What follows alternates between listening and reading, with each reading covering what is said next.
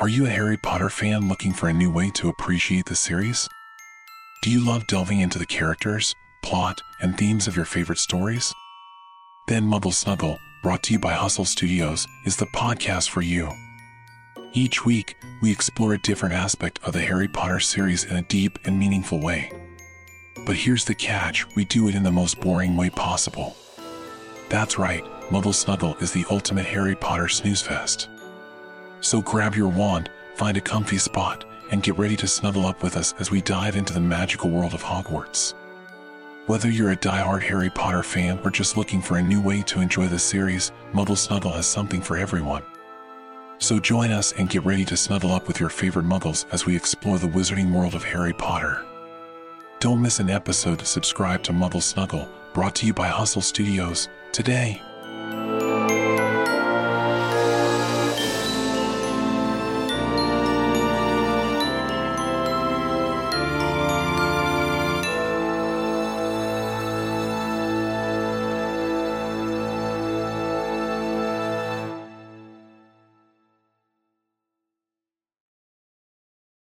BetMGM has an unreal deal for sports fans in Virginia. Turn $5 into $150 instantly when you place your first wager at BetMGM. Simply download the BetMGM app and sign up using code Champion150. Then, place a $5 wager on any sport. You'll receive $150 in bonus bets, regardless of your wager's outcome. And if you think the fun stops there, the King of Sportsbooks has plenty of surprises in store. Check out daily promotions, same game parlays, live bets, and so much more. Download the app in Virginia today and get $150 in bonus bets instantly from your first wager only at BetMGM. BetMGM and GameSense remind you to play responsibly. See BetMGM.com for terms. 21 plus only, Virginia only. New customer offer, subject to eligibility requirements. Rewards are non withdrawable bonus bets that expire in seven days. Please gamble responsibly. Gambling problem? Call 1 800 Gambler. Promotional offer not available in Washington, D.C.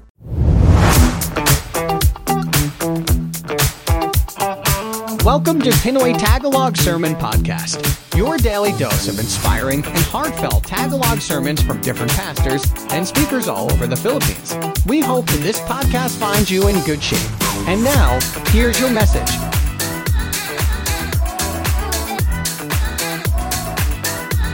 Alam niyo mga kapatid, naniniwala ako may special anointing ang Panginoon sa service na ito. Naniniwala ba kayo dyan, mga kapatid?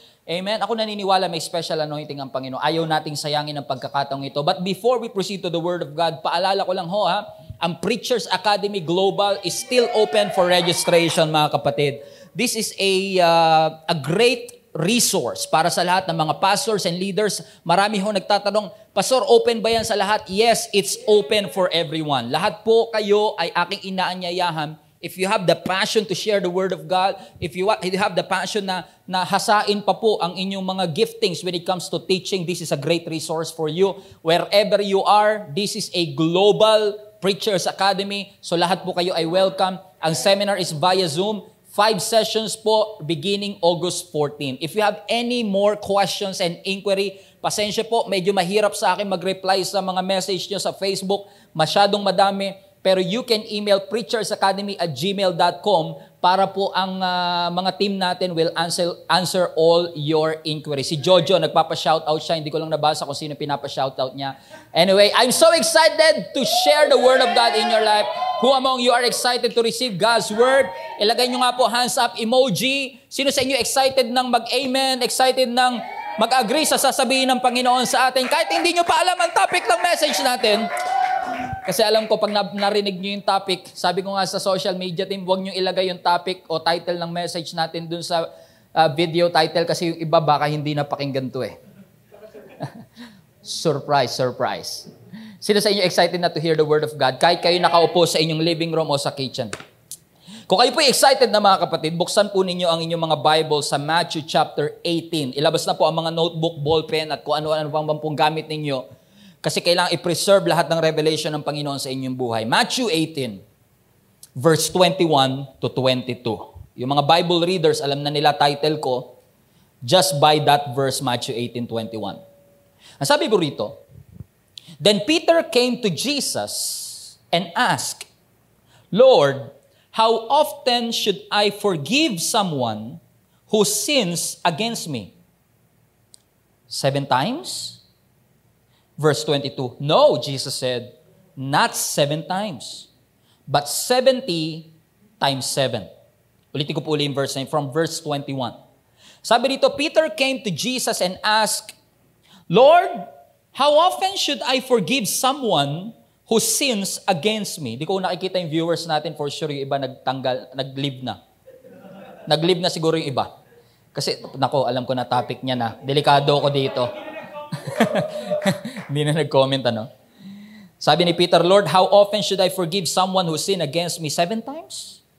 Sabi ni Jesus, no, not seven times, but 70 times seven. Yung iba naman, naguguluhan, ano ba yung 70 times seven? Ano ba sagot doon? I want to talk to you about on this subject. This is profound. Forgiveness is possible. Amen? Tend to your neighbor and say, forgiveness is possible. Ilagay niyo po sa comment section if you have the ability to type, ilagay niyo forgiveness is possible because that title can preach. Yung palang title na yung can preach. Ano mga kapatid, I'm quite hesitant sapagkat ang forgiveness po is a very sensitive subject. In fact, mga kapatid, even yung mga die-hard Christians ay nag struggle na magpatawad. Kapag tinatapik natin ang forgiveness, kapag ka uh, pinag-uusapan ng forgiveness, maraming Kristiyano ayaw itong pag-usapan. Ayaw itong pakailaman. Bakit? Kasi hindi porke pastor, hindi porke die-hard Christian, ay perfect ang forgiveness. In fact, mga kapatid, marami po hanggang ngayon ang nag struggle pa rin with forgiveness. Ang nakakatuwa mga kapatid, if you think about it, alam natin ang benepisyo ng forgiveness sa ating buhay. Kapag ang tao nagpapatawad, bumababa ang blood pressure. Kapag ang tao nagpapatawad, nagkakaroon siya ng mas magandang mental health. Sabi yan ng Bible eh. Mas gumaganda, ay sabi ng science yan eh uh, uh, sabi rin ng, ng mga pag-aaral, mga kapatid, kapag ang isang tao ay, ay, mar, ay natutong magpatawad, yung kanyang self-esteem ay tumataas. Yung self-confidence tumitindi. Bumababa blood pressure, lumulusog ang puso, nawawala ng anxiety, nawawala ng stress. Ang daming benefits na hinahabol-habol natin sa gamot, pero pwedeng makuha sa pagpapatawad. Alam natin bilang mga Krisyano that we ought to forgive one another. Pag sinabing oath, it's a must. It is a must because God commanded it na kahit na tayo na-offend, as a Christian, we ought to forgive them. At alam nating mga Kristiyano na dapat po tayong magpatawad, yun nga lang ang problema, hindi natin alam kung paano magpapatawad. Yun ang malaking problema eh. Gusto ko, pastor eh, mahirap, gusto ko naman kasi sinabi ng Panginoon, pero ang problema ko, paano? Kaya nga itong verse na ito sa Matthew chapter 18, katakataka na si Peter mismo ay lumapit sa ating Panginoong Yesus at siya'y nagtanong na maaaring tanong ng katabi mo ngayon. Ang tanong ni Peter, Lord, kapag nagpatawad ba ako, gaano kadami? Seven times ba? Now, that that that phrase, that question is quite logical in a sense. Alam niyo kung bakit? Ay nag, nag, nagkaroon ako ng konting research and I've learned mga kapatid na sa Jewish tradition pala, kung pagbabasihan ng Amos chapter 1 at Job chapter 33, ang mga Jewish people, ang kanilang mindset, hanggang tatlong beses nagkasala, pwede mong patawarin. Pero pag sumobla sa tatlo, medyo delikado na yan. Kaya nga yung tanong ni Peter, seven times, medyo generous na yun eh. Parang dinoble niya na yung tatlo na nakagawian nila. At sabi ni Peter, Lord, ilang beses ba dapat patawarin? Seven times ba? Which, pwede ko rin namang itanong siguro sa bawat isa sa atin na, Pwede mo nga ba talagang nagyan ng number ang pagpapatawad? Dapat ba talaga nating lagyan ng bilang? Teka mo, tahimik yung mga nandito ngayon eh. Pati yung comment, tumahimik ng konti eh. Kasi delikado tayo dito sa pag-uusap na to, Pastor. Bakit mga kapatid? Kasi hindi mo pwede, sa totoo lang mga kapatid, may tanong ako sa inyo, pwede mo bang lagyan ng numero ang pagpapatawad sa isang tao? No! Alam natin, hindi natin siya pwedeng lagyan ng number. Eh kung hindi, Pastor, bakit si Jesus nilagyan niya ng number? Ang sabi ni Jesus, okay, hindi pito, kundi 70 times 7. Now, para po sa convenience ng lahat, sagutin ko na yung 70 times 7. Ang 70 times 7 is 490. 4, nagduda pa ako, tama ba yung... 490. Pastor, kung hindi mo pwedeng lagyan ng number ang pagpapatawad, bakit sabi ni Jesus 490? Well, totoo. Nilagay dyan sa Bible na 490, pero kung pag-aaralan mo ng mag- mas malalim, sa Greek, ang ibig sabihin ng 490 dito is unlimited. Parang sinasabi ng ating Panginoong Yesus na, na kahit ilang beses pa silang magkasala, you cannot put a number on it kasi ang forgiveness unlimited at boundlessness. May boundlessness eh. Boundless siya eh. Hindi mo pwedeng lagyan ng, ng limit. At sabi ni Jesus, sabi ni Peter rather, seven times? No, not seven times, but 490. In other words, sa sinasabi ng ating Panginoong Yesus, kahit ilang beses pa silang magkasala, kailangan mo silang patawarin. Eh, pastor, paano naman kung yung ginawa niya sa akin is unforgivable? I cannot forgive them. Nagsinungaling sila sa akin. They mistreated me. They hurt me. They took advantage of me. They abused me. They misunderstood me. They offended me. Walang kapatawaran. Ang kanilang ginawa sa akin. Now, I understand. I understand where are you coming from. All of us have been there. Ulitin ko ulit. All of us have been there. May nagsinungaling na sa atin. May nanloko na sa atin. May nanakit sa atin. We all have been there. But you don't have to stay there. Lahat tayo nang galing na ron. Naging biktima po tayo. Niloko tayo, nasaktan tayo. We all have been there, but you don't have to stay there. Kasi sa totoo lang mga kapatid, hindi ka pwedeng mabuhay long enough sa earth na hindi ka ma-offend. Kapag buhay ka pa, sure, may makaka-offend sa'yo. Sure, may makakasakit ng damdamin mo. Sure, mapipikong ka sa katabi mo ngayon. Minsan ngayon, nagko-comment na lang, napipikong ka pa. Ano ba naman to? Puro GIF, mga pinagko-comment. Masayo-sayo pang ganun. Nagpipreach si pastor. Kaya nga sabi ng ating Panginoong Yesus, look at this. Luke 17. Things that make people fall into sin are bound to happen. Lahat ng mga offense, sabi ng King James, ay kailangang dumating. Offenses might, must come. It is bound to happen, but how terrible for the one who makes them happen. Verse 3. So watch what you do. Look at this, look at this. I'm so excited. Excited ba kayo? Excited kayo. Sabi dito, if your brother's sin, rebuke him. And if he repents, forgive him.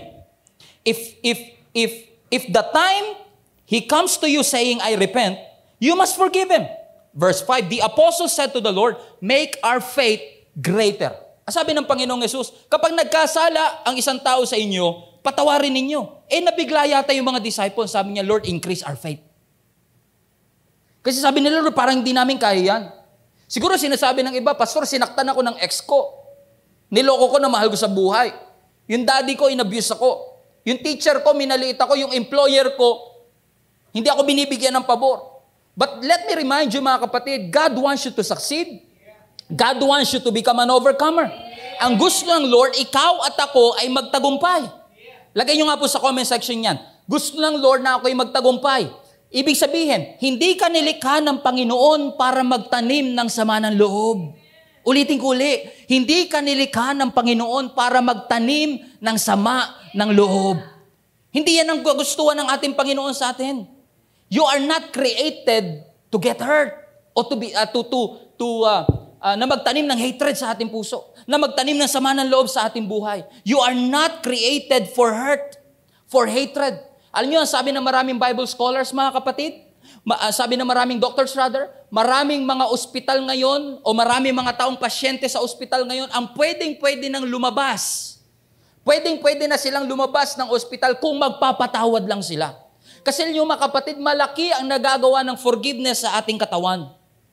Na, na-try nyo na ho ba mga kapatid na may kilala ba kayo nagpa-check up na kung saan saan, kung ano-anong laboratory na ang tinignan pero walang nakitang sakit? Tapos sasabihin sa'yo, baka sa kinakain natin. Mga kinakain yung matatamis, mga maaalat. Na, naanin nyo ba yung sinasabi ko matatamis, maaalat? Pero I believe that sometimes it's not about what you eat, but it's all about what's eating you. Your depression, the grudge, bitterness, sama ng loob, manghihina nakit, five years, three years, two years na, hirap na hirap pa rin tayong patawarin. Yung dalawang bata nag-away, nakialam ang magulang, nag-away din. One hour later, yung bata magkabati na, yung parents magkagalit pa din. Is it happening? Yes, it is. Alam niyo mga kapatid, can you imagine a world? Imagine niyo ang mundo na punong-puno ng pagpapatawad at lahat tayo is in great harmony, may pagkakaisa. Gusto niyo po bang maranasan lahat tayo nagkakaisa?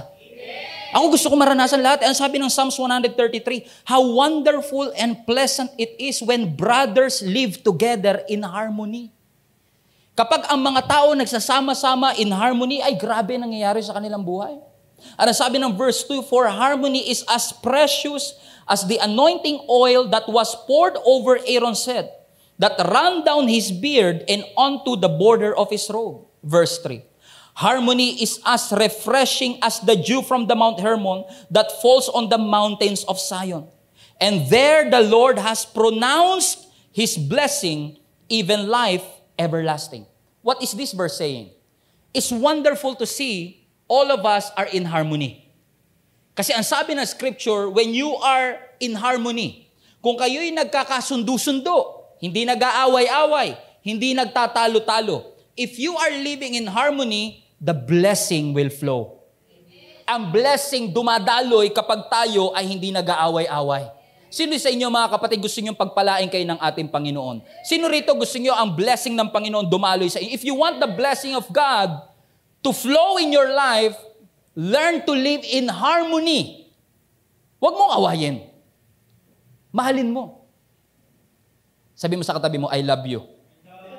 Pastor, you don't know what these people have been through? You don't know kung anong ginawa sa akin ng taong ito? Yes. Forgiveness, look at this. This is profound.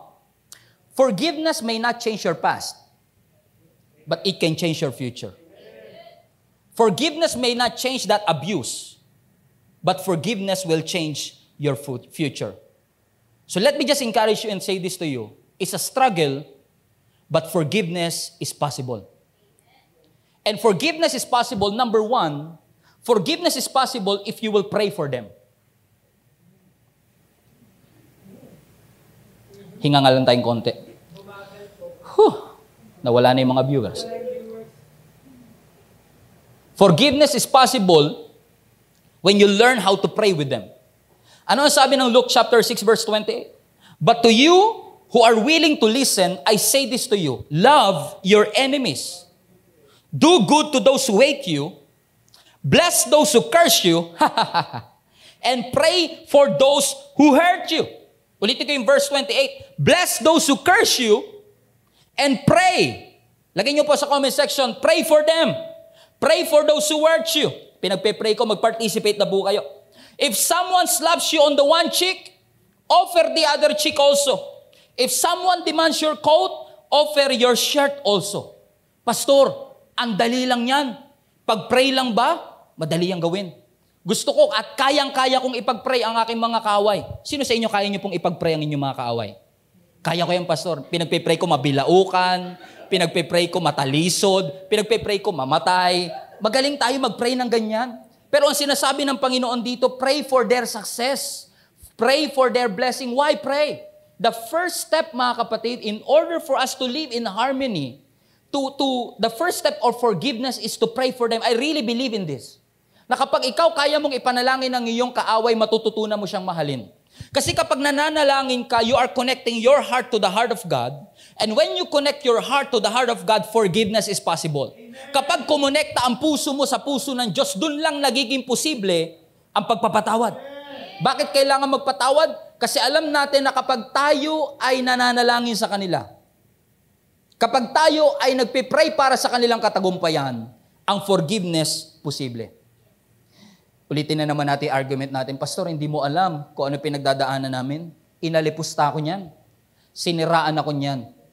Kung ano-ano mga chismis niya, ininsulto ko niyan. Kaya dapat lang mata sa mata, ngipin sa ngipin. Kumbaga, kung ano ginawa nila sa akin, gagawin ko rin sa kanila. At mas sobra pa. Think about that. Mata sa mata, ngipin sa ngipin. In other words, kung ano yung ginawa nila sa akin, yun din ang gagawin ko sa kanila. And then naalala ko lang, habang nandito ako sa stage ng preparation ko ng message, naalala ko lang yung prayer na tinuro sa atin ng ating Panginoong Yesus. Do you remember that? Naalala niyo yung prayer ng ating Panginoon sa bawat isa sa atin? Na tinuro niya sa atin? Ang sabi niya, Our Father, who art in heaven, hallowed be thy name. Your kingdom come, your will be done on earth as it is in heaven. Give us this day our daily bread and, come on, comment, leave that in the comment, forgive us our sins as we forgive those who sin against us. Ibig sabihin ng panalangin niya, patawarin mo kami gaya ng pagpapatawad namin sa nagkasala sa amin. Alam niyo ba masyadong gasgas yung prayer na yan, hindi na alam ng tao kung ano yung ibig sabihin yan. Alam niyo ba ibig sabihin nung patawarin mo kami gaya ng pagpapatawad namin sa ibang tao? Think about that. Think about that prayer. Ang gusto mong sabihin, Lord, treat me the way I treat others. So yung level ng pagpapatawad ko, o yung level ng pagpapatawad mo, Lord, itumbas mo sa level ng pagpapatawad ko sa kaaway ko. So kung nahihirapan ako silang patawarin, mahirapan ka rin patawarin ako, Lord. Because ang sabi mo, patawarin mo sila gaya ng pagpapatawad nila sa akin. Ang nakakalungkot mga kapatid, gusto natin ang mata sa mata, ngipin sa ngipin, pero gusto mo rin ba yung level ng pagpapatawad mo sa iba, yun din ang level ng pagpapatawad ng Panginoon sa iyo? Kasi ang level ng pagpapatawad sa atin ng Panginoon completely erased our sin and shame. God has completely forgiven all your sins, past, present, and future. Why? Because of His love for you. Hindi mo deserve, pero binigay ng Panginoon. Kaya nga minsan kapag tayo nagpapatawad, hindi nila deserve. Pero binibigay pa rin natin. Tingin nyo, wala makaimin sa sinasabi ko eh. We want God to be merciful, but sometimes we are merciless. Ulitin ko ulit. Sometimes we want God to be merciful, but we are merciless. Ano sabi ng Colossians chapter 3? Make allowance for each other's fault and forgive anyone who offends you. Remember, the Lord forgave you, so you must forgive others. Make allowances. Pagpasensyahan nyo ng konti. Huwag naman konting ano lang, galit na kagad tayo. Tinignan ka lang, gusto mo nang patayin. Tinignan ka lang ng masama, gusto mo nang sumpain ng kanyang future. Ang sabi ni Pablo, bigyan nyo naman ng konting pasensya. Haba-habaan nyo naman ng konti ang pasensya nyo sa asawa nyo. Haba-habaan nyo ng konti pasensya nyo sa kaibigan nyo. Haba-habaan nyo ng konti ang pasensya nyo kahit nawawala-wala yung audio. Make allowances for each other's fault. Forgive anyone that offended you. Sometimes sa nakakalungkot, madali tayong ma-offend, mabagal tayong magpatawad. We are quick to be offended, but we are slow to forgive. Teka lang, anong utos ng Bible? Be quick to forgive. Ang utos ng Bible, maging mabilis tayo sa pagpapatawad, hindi sa pagka-offend. May kausap pa po ba ako mga kapatid? Amen? Alam mga kapatid, may challenge ako sa mga taga-Gia Kamanaba at sa lahat ng nanonood dito. May challenge ako sa inyo mga kapatid. Sino rito gusto ng challenge? Taas ka man. Gusto niyo ma-challenge? Okay, may challenge ako sa inyo. Pabilisan tayong magpatawad. Pwede ba yun? Amen? Tanyo, wala na naman. may challenge ako sa lahat ng mga taga-Gia, CMNB at sa lahat ng nanonood ngayon. Ano ang challenge natin? Pabilisan tayong magpatawad. Pwede ba yun, mga kapatid? Lagay nyo po sa comment section. Sige, challenge accepted. Pabilisan tayong magpatawad. Tingnan nyo sa Olympics. Di ba sa Olympics, yung takbo-takbo, Olympics, merong world record. Alam nyo, dati wala namang world record eh. Pero simula nung nagkaroon ng world record, ang tao hinahabol na mabit yung world record. Kasi may nagsimula ng pattern. Ibig ko sabihin mga kapatid, kung ang pattern ng mundo mabagal magpatawad, aba, ang simbahan dapat mag-create ng new world record. Pabilisan. Pabilisan sa pagpapatawad. Guinness World Record, Jose Marie Bolyosa, pinakamabilis magpatawad. Guinness World Record, si Maylin Pasamonte, pinakamabilis magpatawad. Hallelujah. Si Venus, pabilisan magpatawad. Challenge accepted, Lord. Turuan mo kaming maging mabilis sa pagpapatawad. Ang problema natin, ang bagal magpatawad, mabilis mapikon. May kilala ba kayo mga kapatid? Ang lakas mang asar, ang bilis mapikon. Come on, huwag niyo itatag. Sino sa inyo mga kapatid, may kilala kayo, malakas mang asar, mabilis mapikon. Ang galing man manlait, pero pag siya nilait, napipikon. Meron tayong bago ngayong pattern na dapat tinitingnan eh. Pastor, kung lahat mabagal magpatawad, turuan mo ang aming simbahan, turuan mo ang puso ko na maging mabilis sa pagpapatawad. Because forgiveness is only possible if you learn to pray for them, if you learn to be quick to forgive them. Number two, forgiveness is possible if you decide to forgive. Ayan na. Pag ba't nagbabanggit ako ng ganyan, tahimik lahat? Forgiveness is possible if you will decide to forgive. Nagiging posible lang ang pagpapatawad, kapatid, kapag nagdidesisyon tayong magpatawad. Kilala niyo si Joseph. Si Joseph was mistreated. Yung kanyang mga kapatid, sinubukan siyang patayin. Tinapon siya sa balong walang tubig, ibinenta siya sa mga human traffickers. Ang tindi ng sinapit ni Joseph. Agree, disagree, one half, one fourth, one fourth, one half, disappear, disappear. Agree kayo mga kapatid? Pero sa dulo ng kanyang buhay, nung si Joseph ay nadala na sa success, nung siya'y napunta na sa palasyo, at nangailangan ng kanyang mga kapatid, lumapit sa kanya, hindi nila nakilala yung kanilang kuya. Eh. Joseph had a chance, ulitin ko, Joseph had a chance to get even. May pagkakataon si Joseph na gumanti, pahirapan, wag tulungan ang kanyang mga pamilya. Pero hindi yun ang kanyang ginawa. In fact, tinulungan niya ang kanyang pamilya, dinala pa sa Goshen, ang pinaka-abundant na lugar at that time. Kilala niyo si David? Come on. Come on. Kilala niyo si David? Si David, ilang taong nasa desert kasi hinahabol ni Saul para patayin. One time. Nung si David at ang kanyang mga kasama na sa kuweba, dumating si Saul, ano si Saul ha, sobrang galit kay, kay David, nagpadala ng 3,000 elite soldiers para habulin si David. Nag-iisa lang si David. Ang kanyang kalaban, 3,000 elite soldiers. Hinabol nila. Eh si Saul, habang sila'y naghahabol, nakaramdam ng sama ng tiyan. This is true. This is in the scripture, 1 Samuel. Gusto niyang magbuga ng himala.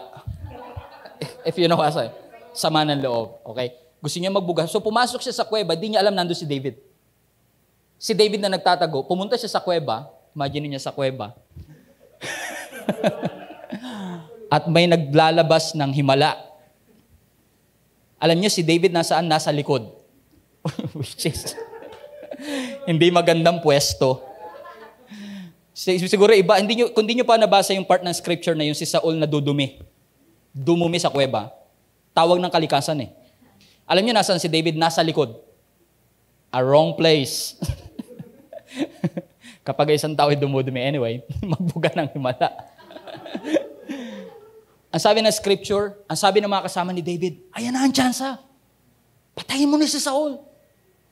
At nung papalapit na si David, nakonsensya siya. Imbis na patayin si Saul na humahabol sa kanya for years, ang ginawa niya, pinutulan niya lang ng garment. Patunay na may chance siyang patayin, pero hindi niya pinatay. Alam niyo, sabi ng scripture, paglabas ni Saul, paglabas si Saul dun sa kuweba, hinabol siya ni David and sabi niya, King Saul, paano niyo nagawa sa akin to? Ba't kayo naniniwala sa bintang na ibang tao? Maganda po ang hangarin ko sa inyo. Meron akong tsansang patayin kayo, may tsansa akong gumanti sa inyo, pero hindi ko ginawa. In fact, mga kapatid, paglabas pa ni David, nakonsensya pa siya na pinutulan niya ng damit. Kasi ang sabi ni David, I cannot harm God's anointed. Hindi ko pwedeng gawin yun sa kanya. Nakonsensya siya mga kapatid to the point na kahit yung pagpilas na lang ng damit sa taong gustong pumatay sa kanya, sa taong nagpatalsik sa kanya sa palasyo, ay nakonsensya siya. Bakit? He doesn't afford. He had a chance to get even, But he did not. Ano ang sabi ni Saul sa kanya? You are a better man than I am. Kasi sinuklian mo ng kabutihan ang kasamaan ko sa iyo. BetMGM has an unreal deal for sports fans in Virginia. Turn $5 into $150 instantly when you place your first wager at BetMGM. Simply download the BetMGM app and sign up using code Champion150. Then, place a $5 wager on any sport. You'll receive $150 in bonus bets, regardless of your wager's outcome. And if you think the fun stops there, the King of Sportsbooks has plenty of surprises in store. Check out daily promotions, same game parlays, live bets, and so much more. Download the app in Virginia today and get $150 in bonus bets instantly from your first wager only at BetMGM. BetMGM and GameSense remind you to play responsibly. See BetMGM.com for terms. 21 plus only, Virginia only. New customer offer. Subject to eligibility requirements. Rewards are non withdrawable bonus bets that expire in seven days. Please gamble responsibly. Gambling problem? Call 1 800 Gambler. Promotional offer not available in Washington, D.C. Alam mga kapatid, many of us had a chance to get even. David had a chance. Joseph had a chance. But I would like to remind you, may chance kang gumanti, pero mag-decide kang magpatawad. Forgiveness is a decision. Forgiveness is a decision. Naalala niyo yung prodigal son sa Luke 15? Come on, somebody. Nakalimutan niyo na yata yung Luke 15.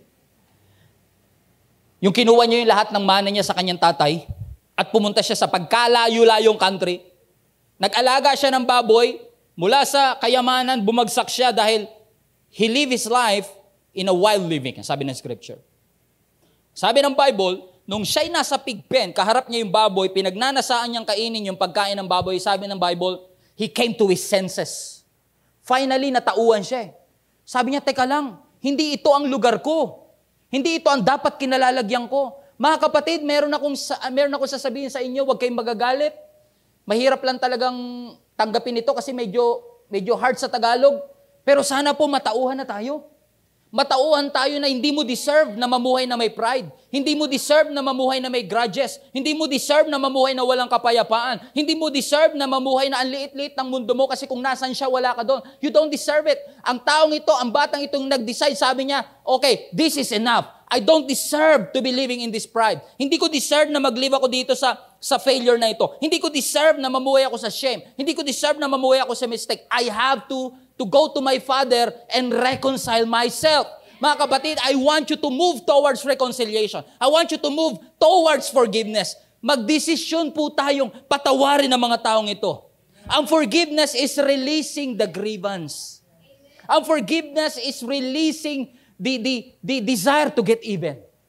Yung pinapakawalan mo yung desire mong maghiganti kahit may chance ka maghiganti. Hallelujah. Habang palayo, palayo tayo ng palayo sa message, pahina ng pahina ang mga amen natin. Pastor, pagpapatawad na yan eh. Pero alam niyo, si Jesus mas matindi nga eh. Jesus even took it further. Ang sabi niya, love your enemies. Wow, love my enemies. Ang sabi lang ni Jesus, hindi lang love. Ang sabi ni Paul sa Romans chapter 12, if your enemies are hungry, feed them. Sinaktan na ako, papakainin ko pa. If they are thirsty, give them something to drink. Pag nauuhaw, bigyan mo ng Gatorade. Why? In doing this, you will heap burning coals of shame on their heads. Jesus took it further. Sabi niya, kung yung kaopisina mo, galit ka, dalan mo ng lunch bukas. Kung nauuhaw, bilang mo ng tubig isang galon. Feed them. Quench their thirst. You had a chance to get even, but you will choose to forgive. Because forgiveness is not a feeling. Hindi ako magpapatawad lang dahil feel ko magpatawad. Naawa ko, patawarin ko na. No, forgiveness is not a feeling. Forgiveness is a decision. Kapag hindi mo siya pinapatawad, kapatid, lumiliit ang mundo mo. As I said, pag nandun siya sa party, wala ka doon. Lagi kayong may social distancing kapag may kaaway ka. Wala pang COVID, social distance na kayo. Ang liit-liit ng bahay ninyo, wala na nga, yung sala nyo, doon na rin yung kama ninyo, pero hindi pa rin kayo nagkakasalubong. Because, galit kayo eh. Napansin nyo ba yun mga kapatid, kapag kagalit ka sa isang tao, lumiliit ang mundo mo? Pero sa totoo lang mga kapatid, think about it. May mga nagagawa ang kaaway na hindi nagagawa ng kaibigan. Minsan nga yung, ka- yung kaaway may nagagawa pang mabuti sa iyo eh. Natuturuan ka magpasensya. Natuturuan ka magpigil. Natuturuan ka maging composed. Eh yung kaibigan mo, pautang naman. Libre mo kong milk tea. Gumagawa pa ng okasyon niya para ilibre mo siya. Uy, naligo ka, libre ka naman. Uy, naggupit ka ng kuko, libre ka naman.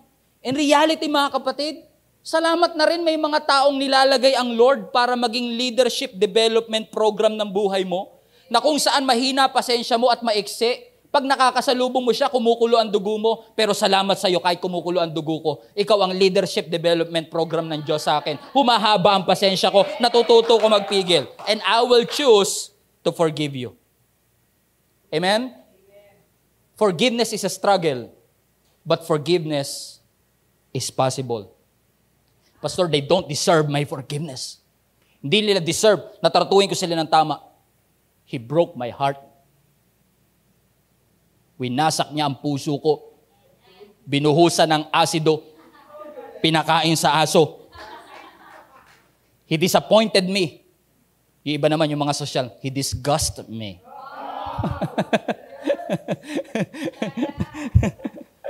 Hindi naging tapat ang asawa ko sa akin. My parents let me down. My friends let me down. They don't deserve my forgiveness because they don't apologize. Hanggat di sila nagsosorry, pastor. Sila naman ang mali.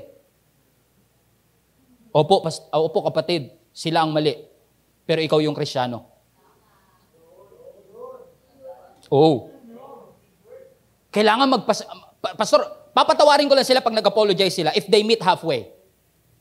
Alam niyo kung bakit ganun ang thinking natin? Wala tayong revelation of forgiveness.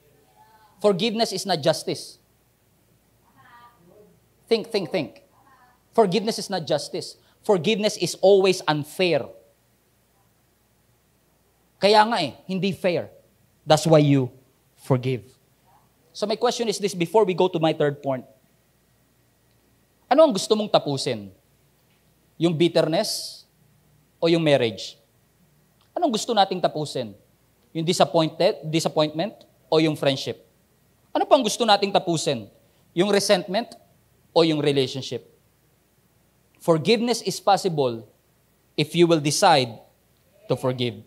Kapatid, I know it's easier said than done. I admit that. Sabi ko nga sa inyo, we all have been there. But listen, unforgiveness will ruin you.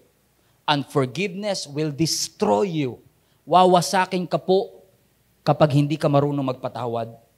Unforgiveness will steal your joy. Unforgiveness will pickpocket your peace. Nanakawan ka niyan. Iisnatchang ka niyan. Mag-decide po tayo mga kapatid to forgive. Even Jesus, Jesus, when He was hung on the cross, look at this ha, dinuraan, nilait, ininsulto, pinagdudahan. Jesus to. Crucify at the cross. Alam niyo po ba si Jesus merong seven last words? Seven last words before He died. At alam niyo kung ano yung una sa seven last words? Come on. Father, forgive them, for they don't know what they are doing. Ang unang-unang salitang lumabas sa bibig ng ating Panginoong Yesus nung siya'y ginugulpe, nung siya'y pinapako sa krus. Ang sabi ni Jesus mismo, forgive them, because forgiveness is a decision. Nilait, ininsulto, binugbog, sinaktan, pero pinili ng ating Panginoong Yesus na magpatawad gaya ng pagpapatawad ng Diyos sa bawat isa sa atin.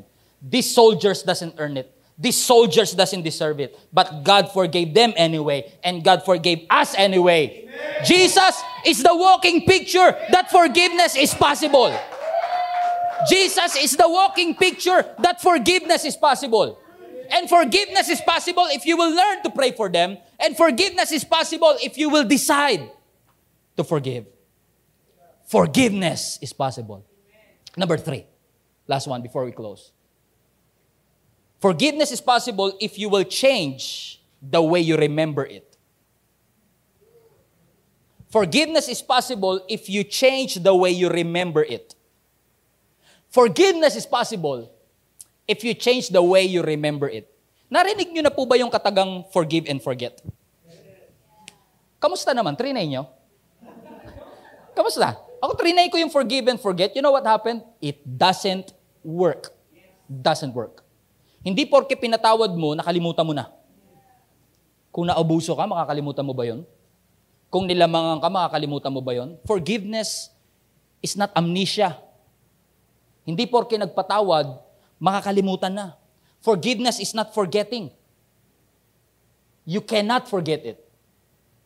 But you can change the way you remember it. Hallelujah. You don't forget it, but you will change the way you remember it. Naabuso ka pa rin, pero every time naaalala mo siya ngayon after ng pagpapatawad, may purpose ang Diyos kung bakit ito nangyayari. You change the way you remember it. Amen? You cannot change the mess, but you can change the way you remember that mess. Sabi mo, that mess becomes a message. That test become a testimony. That abuse has a purpose. Yung panlalamang pagsisinungaling, they wronged me. Nilait nila ako ininsulto. Pero ginamit ng Lord John para maging ako kung sino man ako ngayon. You change the way you remember it. Forgiveness is possible if you will just change. Don't just forget it. Change the way you remember it. Choose to forgive. Palayain po ninyo ang inyong sarili, mga kapatid. Change the way you remember it. Pag naaalala mo yung ginawa sa'yo seven years from now, kung nasasaktan ka pa rin, naiiyak ka pa rin, probably you have to change the way you remember it. Yes, sinaktan ako. Yes, naghiwalay kami. Yes, inabuso ako. Yes, may naging problema kami. Yes, bumagsak ako. Yes, dinaya niya ako. But I will change the way I remember it. Thank you, Lord, sa mga ginawa sa akin nung una kasi pinalakas ako ng mga problema na yon. Salamat, ginawa nila ako ng kwento kasi sa pamamagitan noon. Pero kung kwentong ikukwento sa iba na ang Diyos ay nagpapatawad, na ang Diyos ay nagbibigay ng second chances, just change the way you remember it. Choose to forgive. Forgiveness is freedom. Let it go. Alam nyo ba sa Greek ang forgiveness? Let it go. Yun ang ibig sabihin sa Greek. Send it away. Release it.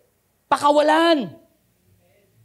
Kaya nga ang tawag natin, hold grudges. Hawak mo eh. Release the grudge. Release the pain. Sabi nyo nga sa katabi nyo, pakawalan mo. Amen? Alam kong masakit, pero pakawalan mo. Para sa'yo yan para lumaya ka. Release the offense and embrace forgiveness. Let it go. Ano sabi ng Bible? Ephesians 4. Get rid. Tingnan nyo. Release. Get rid of all the bitterness. Get rid of all the rage. Get rid of all the anger. Get rid of harsh words, of slander, chismis. Get rid of it, as well as all types of evil behavior. Verse 32. Kapit. Kapit, verse 2. Instead, instead of bitterness, rage, anger, harsh words, and slander, be kind to each other. Tender-hearted and forgiving one another. Look at this. Just as God through Christ has forgiven you. Hindi ka nagpapatawad para lang patawarin. Nagpapatawad ka kasi pinatawad ka ng ating Panginoon. Mga kapatid, ang galit hindi aalis hanggat di mo pinapakawalan. Ang pain hindi aalis hanggat hindi mo pinapakawalan. Magkatabi kayo sa church pero hindi kayo nagpapansinan. Magkatabi kayo sa cubicle pero hindi kayo nagkikibuan. Magkasama kayo sa bahay pero hindi kayo nag-uusap. Sabi niya kasi, Pastor, papanagutan niya ako. Sabi niya kasi, Pastor, papakasalan niya ako. Sabi niya kasi, Pastor, mahal niya ako. Kaya hawak-hawak mo. Dibdib na dibdib ka. Huh.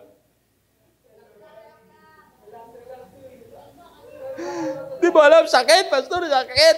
Ah. Kaya kami rage. Kaya may anger. Kaya may bitterness. I understand. As I said, I've been there. But don't deal. But the problem is that we are dealing with our yesterday's offense with today's energy. Ang lakas na binigay sa iyo ng Diyos ngayon para sa ngayon lang. Huwag mo nang dalhin yung nakaraan pakawalan mo na. Sino sa inyo gusto mag-succeed?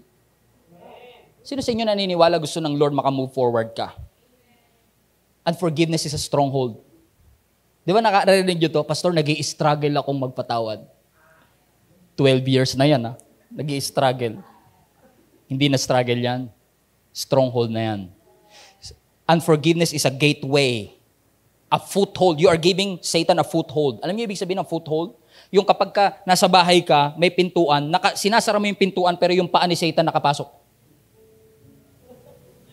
Yun ang ibig sabihin ng foothold. You are giving him a foothold. Yung ibang area ng buhay mo kay Lord, pero itong part na to ng emotion mo hindi mo mabigay. Don't give Satan a foothold.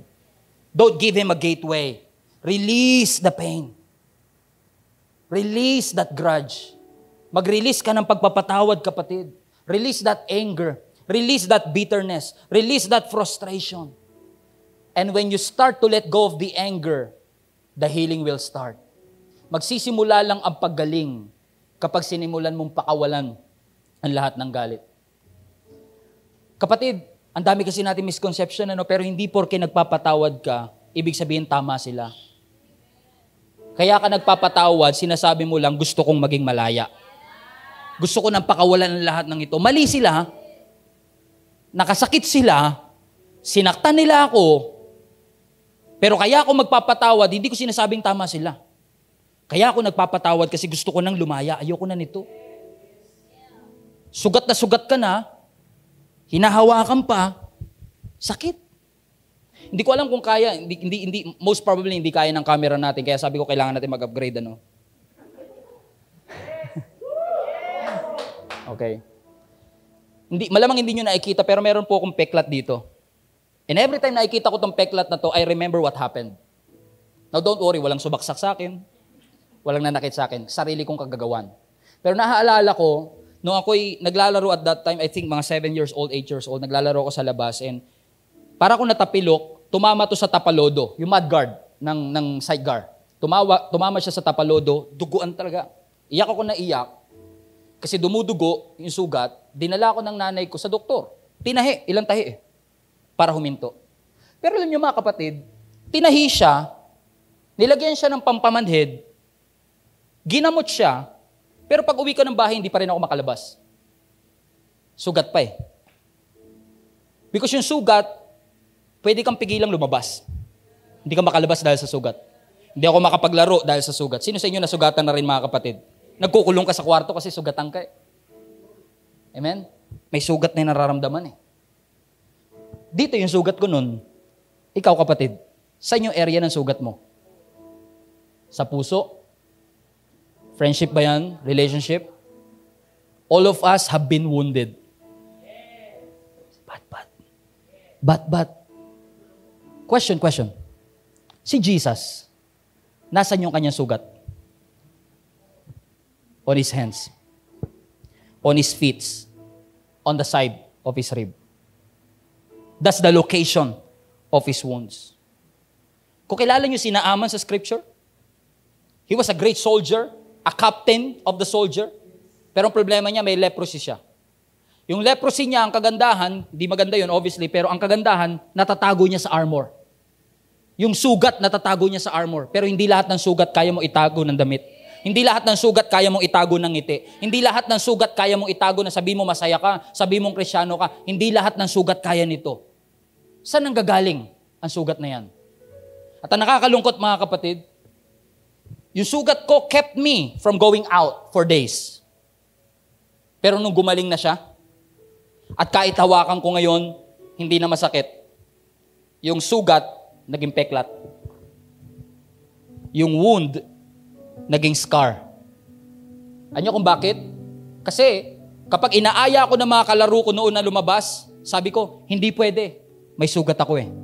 Pag inaaya nila ako, patintero tayo, hindi pwede, may sugat ako eh. Pag inaaya nila ako, tumbang preso tayo, hindi pwede, may sugat ako. Ngayon, pag inaya niyo ako, Pastor, punta tayo sa church, hindi pwede, may peklat ako eh.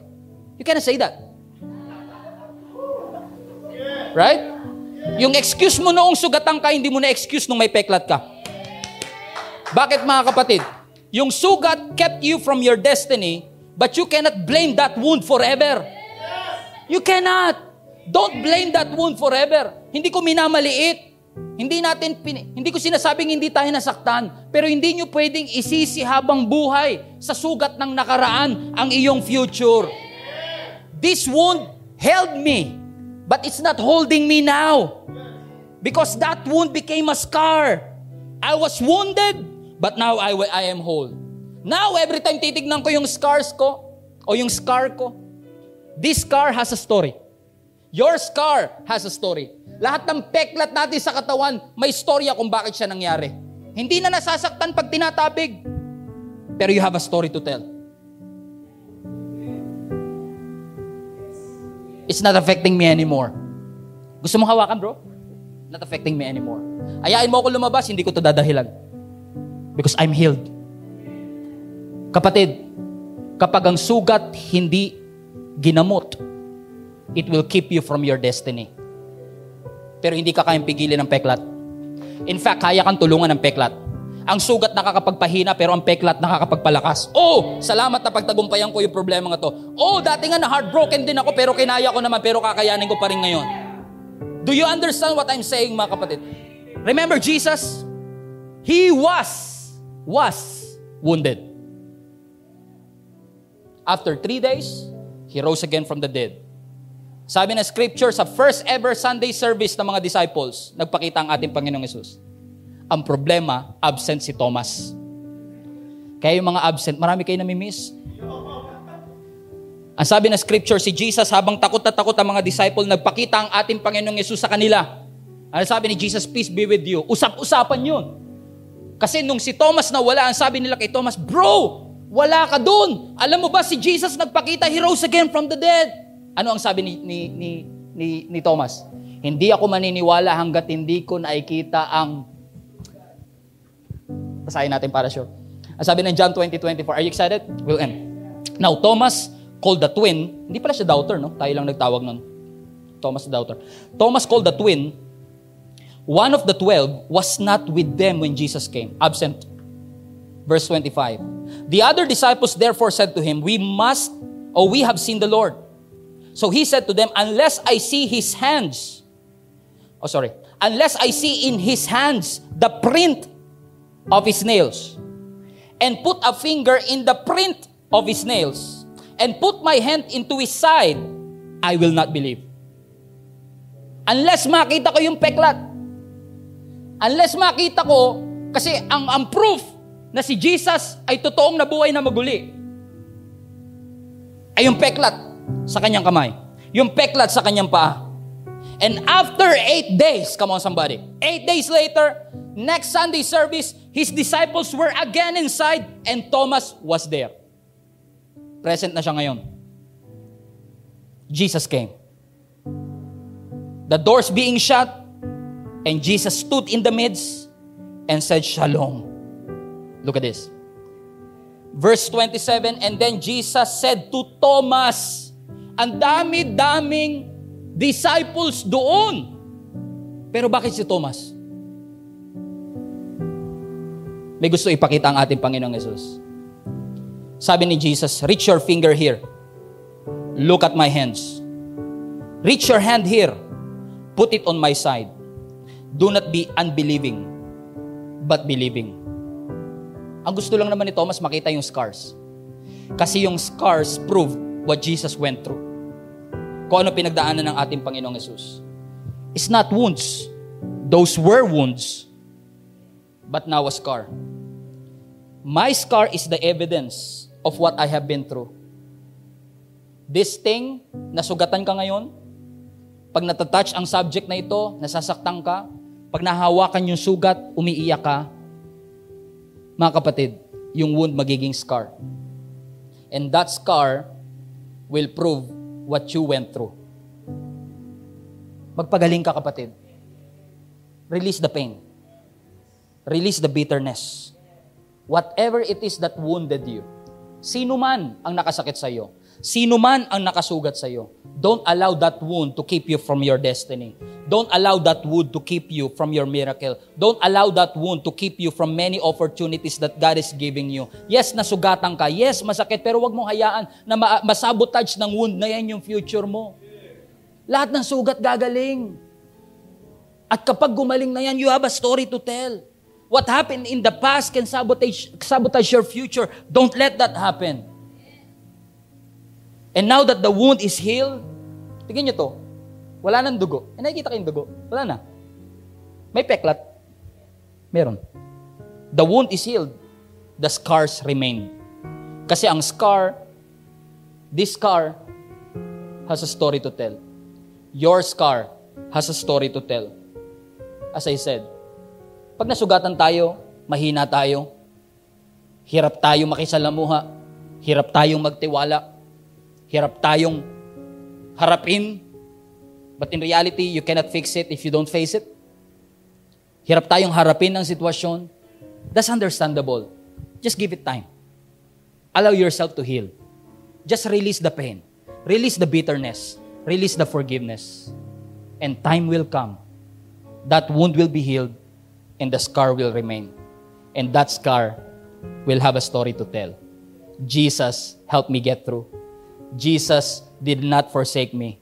Jesus did not leave me. Hindi ako iniwan, hindi ako kinalimutan. Habang ang lahat kinalimutan ako, ang Diyos hindi ako kinalimutan. Pinabayaan nila ako, pero ang Diyos hindi ako pinabayaan. Forgiveness is possible when you learn and when you understand that through His grace and through His mercy, He has forgiven you as well. I can forgive because God has forgiven me. The same measure that God has given me is the same measure that I will give to them as well.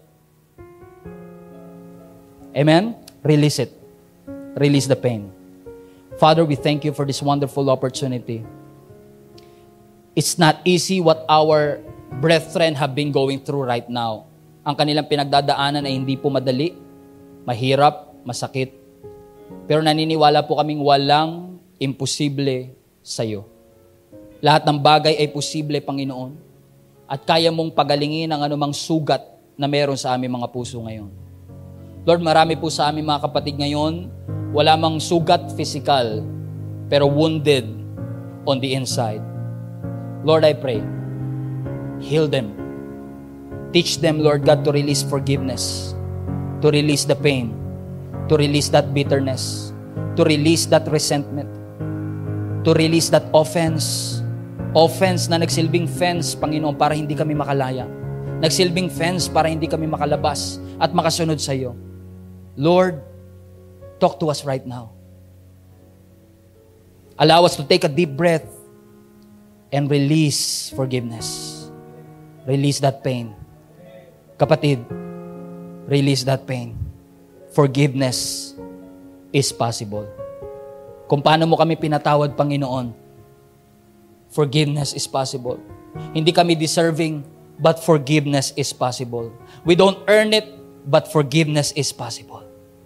Father, we love you and we are grateful for everything. BetMGM has an unreal deal for sports fans in Virginia. Turn $5 into $150 instantly when you place your first wager at BetMGM. Simply download the BetMGM app and sign up using code Champion150. Then place a $5 wager on any sport. You'll receive $150 in bonus bets, regardless of your wager's outcome. And if you think the fun stops there, the King of Sportsbooks has plenty of surprises in store. Check out daily promotions, same game parlays, live bets, and so much more. Download the app in Virginia today and get $150 in bonus bets instantly from your first wager. Only at BetMGM. BetMGM and GameSense remind you to play responsibly. See BetMGM.com for terms. 21 plus only, Virginia only. New customer offer. Subject to eligibility requirements. Rewards are non withdrawable bonus bets that expire in seven days. Please gamble responsibly. Gambling problem? Call 1 800 Gambler. Promotional offer not available in Washington, D.C. thing that you have done.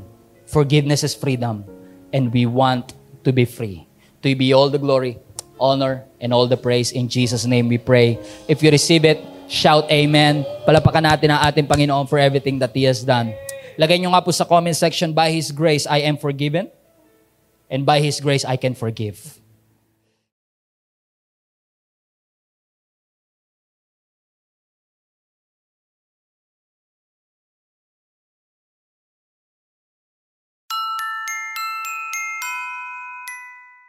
Are you a Harry Potter fan looking for a new way to appreciate the series?